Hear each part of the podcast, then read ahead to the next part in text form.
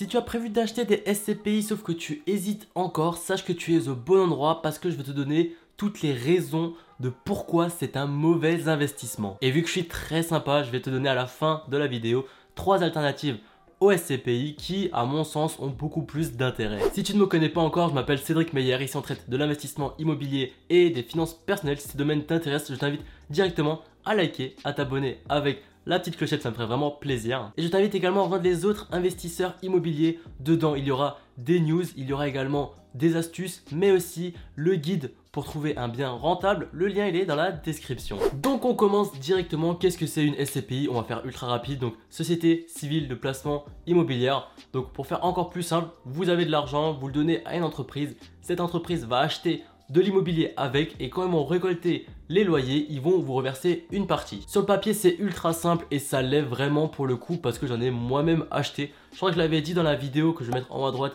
où j'ai réussi à économiser 100 000 euros à 23 ans. Bah en fait, j'ai acheté des SCPI chez Quorum XL justement. Je vais rapidement résumer pour ceux qui n'ont pas vu la vidéo, mais en gros, euh, j'ai dû faire des études, j'avais pas de cash à ce moment-là, du coup, bah, j'ai prévu de prendre un crédit étudiant avec ma banque, donc c'était 50 000, euh, en pensant bah, que j'allais payer des frais d'inscription, que j'aurais dû payer le loyer, la bouffe, etc. Sauf qu'au final, j'ai trouvé une alternance. J'avais pas tous ces frais à payer et j'allais même avoir un salaire. Donc je me suis dit, bah au final, j'ai 50 000. Qu'est-ce que je peux en faire? J'ai regardé quelque chose d'assez simple parce que j'y connaissais rien du tout. Bah j'avais 18-19 euh, ans. Et du coup, euh, j'ai tout placé en SCPI et euh, bah, tous les mois, ça me rapportait environ 5%. Et c'est là le prochain point où je voulais en venir. Du coup, le premier point où il faut faire attention, c'est bah, les rendements qui sont proposés. Généralement, ils vous proposent du 5% net. C'est vraiment pas ce qui arrive souvent. On arrive souvent à du 4% net, voire du 3 des fois. Bon, des fois, ça peut monter à 6, hein, je vais pas non plus jeter la pierre. Mais une fois qu'il faut déclarer les revenus de la SCPI, bah là, on se retrouve plus trop dans les 5% net on perd quand même un petit pourcent, je dirais. Donc ça, il faut vraiment faire attention et vraiment tout bien calculer, euh, soit de vous-même ou avec votre conseiller de patrimoine. Mais en gros, euh, je pense que dans mon cas, il était beaucoup plus intéressant de passer via une assurance vie que de le faire en nom propre. Après ça, ça ne tient qu'à ma situation, tout dépend encore de vous. Donc gardez vraiment bien en tête que les performances passées ne garantissent pas les performances futures. Cependant, ça donne quand même une bonne indication sur la SCPI et sa régularité. Là, on passe à un gros morceau, ce sont les frais. Franchement, je ne m'attendais pas à avoir autant de frais. Pour vous donner un ordre d'idée, bah, du coup, les 50 000 euh, du crédit étudiant que j'avais donné euh, pour les SCPI, j'avais largement 5 000 qui sont partis en fumée rien que dans les frais. Euh, ça fait pas mal mal, je vous cache pas. En plus, il y a un délai de jouissance chez Cormixel, il me semble que c'est 6 ou 7 mois, mais je crois que c'est 7 mois. Donc imaginez, vous investissez une grosse somme, vous devez attendre 7 mois euh, pour commencer à toucher vos premiers revenus. Et en plus, ben, vous savez qu'à la sortie, vous allez perdre 10% de la somme totale. Euh, franchement, ça donne pas très envie. Si j'avais su euh, j'aurais placé mon argent ailleurs, je pense sur mon PEA. Comme ça, j'aurais pu grossir beaucoup plus vite parce que bah, sur mon PEA, j'ai uniquement mis euh, mes fonds propres. Du coup, ça a pris plus de temps, mais au final, bon, ça paye. Mais euh, j'aurais pu bah, grossir beaucoup plus si j'avais passé tout via le PEA. D'ailleurs, si tu ne sais pas ce que c'est un PEA, je te mets directement la vidéo en haut à droite, comme ça, bah, tu peux te cultiver un petit peu. Du coup, ça rejoint directement le troisième point que je voulais aborder. Il y a clairement un manque de contrôle de l'investissement et ça, je trouve ça vraiment dommage. Après, c'est pas vraiment un point valable parce que moi-même, je ne savais pas euh, dans quoi investir, je voulais vraiment quelque chose de simple. Donc je voulais vraiment bah, déléguer toute cette partie-là. Bah, du coup, généralement, les gens, quand ils achètent des CPI, c'est que vraiment, euh, ils veulent pas s'occuper de la gestion, etc.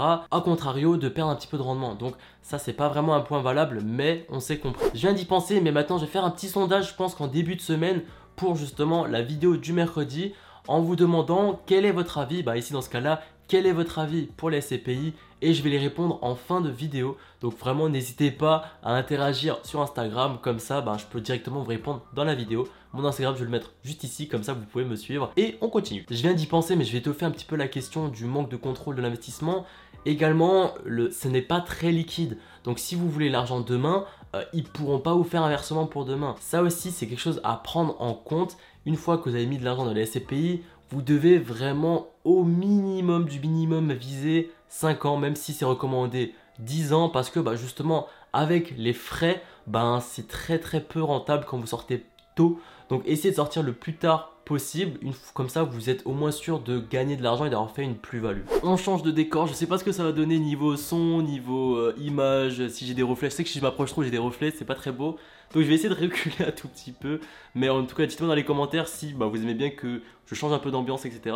J'entends que ma voix qui résonne un peu. J'ai hâte de voir euh, dans le montage qu'est-ce que ça va donner. Mais du coup, maintenant, je vais te donner les alternatives au SCPI. On commence directement avec le plus logique, c'est bah, de l'investissement immobilier en direct. Pourquoi il est intéressant d'investir en direct dans l'immobilier Tout simplement, comme je vous ai dit avant, vous avez une gestion totale de votre investissement. Vous pouvez faire du nu, du meublé, du commercial, vous pouvez faire des baux de 1 an, de 3 ans, vous pouvez faire vraiment ce que vous voulez. Mais vous allez surtout pouvoir déduire fiscalement euh, toutes les charges comme les frais de notaire ou les travaux qui sont généralement euh, les dépenses les plus euh, importantes dans un investissement immobilier. Vous allez également pouvoir toucher la potentielle plus-value de votre appartement ou autre lors de la revente. Je suis entièrement d'accord si vous souhaitez acheter des SCPI, c'est que justement vous ne voulez pas vous occuper de toute cette gestion. Mais franchement, euh, le temps investi dedans en vaut largement la chandelle à mon avis. En tout cas, avec mon retour d'expérience, je trouve que maintenant un 5% net est clairement trop faible.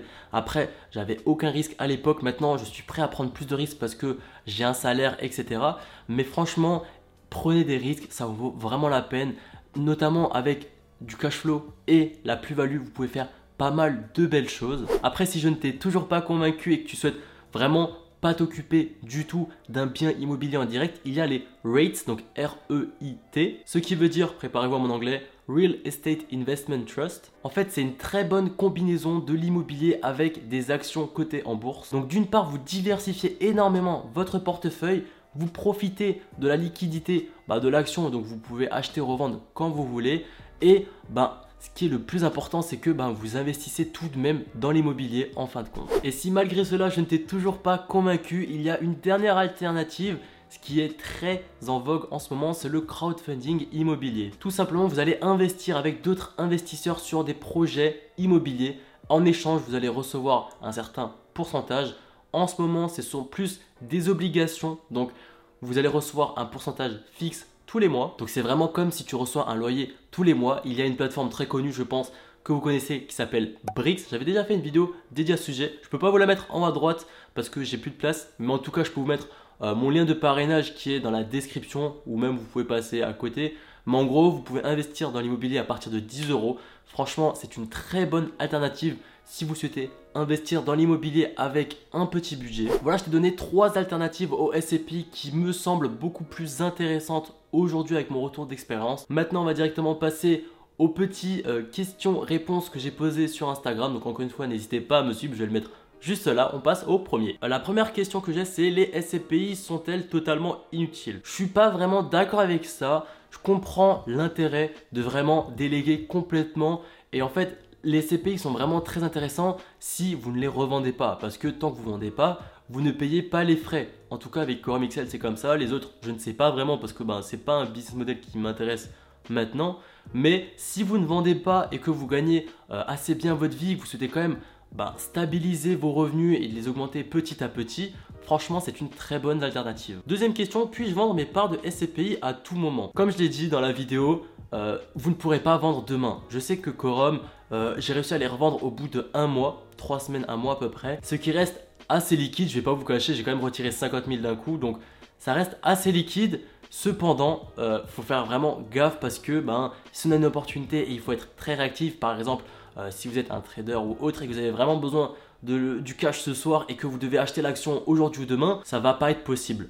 Donc ça, c'est quelque chose à prendre en compte. Il me reste encore deux questions. La prochaine, c'est les SCPI sont-elles moins risquées que l'investissement direct en immobilier?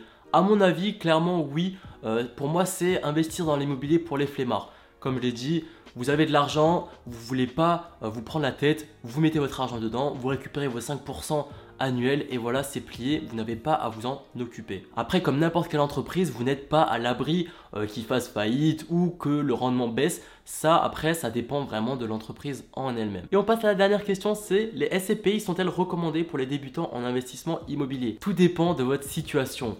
Quand j'avais 18-19 ans, c'était vraiment la meilleure solution parce que j'avais mes études, j'avais une alternance, je voulais lancer mon business à côté, j'étais en freelance en même temps à côté.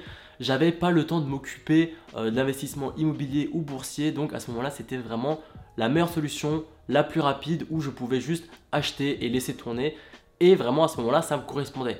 Après, tout dépend de vous. Si vous avez eu le temps avant justement euh, de vous renseigner sur le PEA, sur euh, bah, justement le crowdfunding ou des choses comme ça, bah là j'aurais fait autre chose. Mais franchement, si vous êtes dans le même cas que moi, peut-être qu'il y a des gens qui sont comme moi, on sait jamais. Mais ça peut être vraiment une très bonne alternative encore une fois, tout dépend de votre profil et de votre situation. Mais du coup, voilà, c'est la fin de la vidéo. J'espère que ça vous a plu, ce petit changement de décor, ces petites questions à la fin. J'essaie d'améliorer un petit peu à chaque fois mes vidéos. Si vous avez des conseils, n'hésitez pas à me le dire dans les commentaires. Juste pour vous prévenir rapidement, ceux qui sont encore là, je vais partir en vacances pendant deux semaines. J'ai essayé de prévoir les vidéos à l'avance, sauf que c'est assez compliqué parce que je suis parti une semaine juste avant également. Je vais essayer de rester actif, sauf que ça va être compliqué parce que je suis à Bali. Donc, je vous ferai déjà un petit topo par rapport à ça. Je vais essayer de, comme dit, faire du contenu un petit peu plus lifestyle tout en restant euh, toujours focus sur l'immobilier. En tout cas, je vous dis à la prochaine avec la prochaine vidéo qui s'intitule Comment rédiger un bail de location. Je vous fais vraiment un tuto complet où je vous montre mon écran et je vous montre étape par étape comment le rédiger.